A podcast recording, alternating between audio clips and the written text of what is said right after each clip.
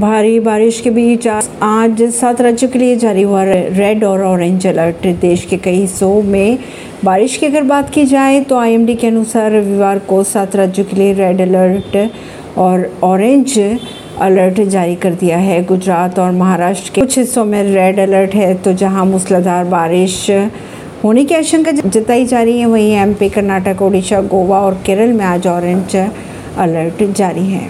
परिवेशी नई दिल्ली से।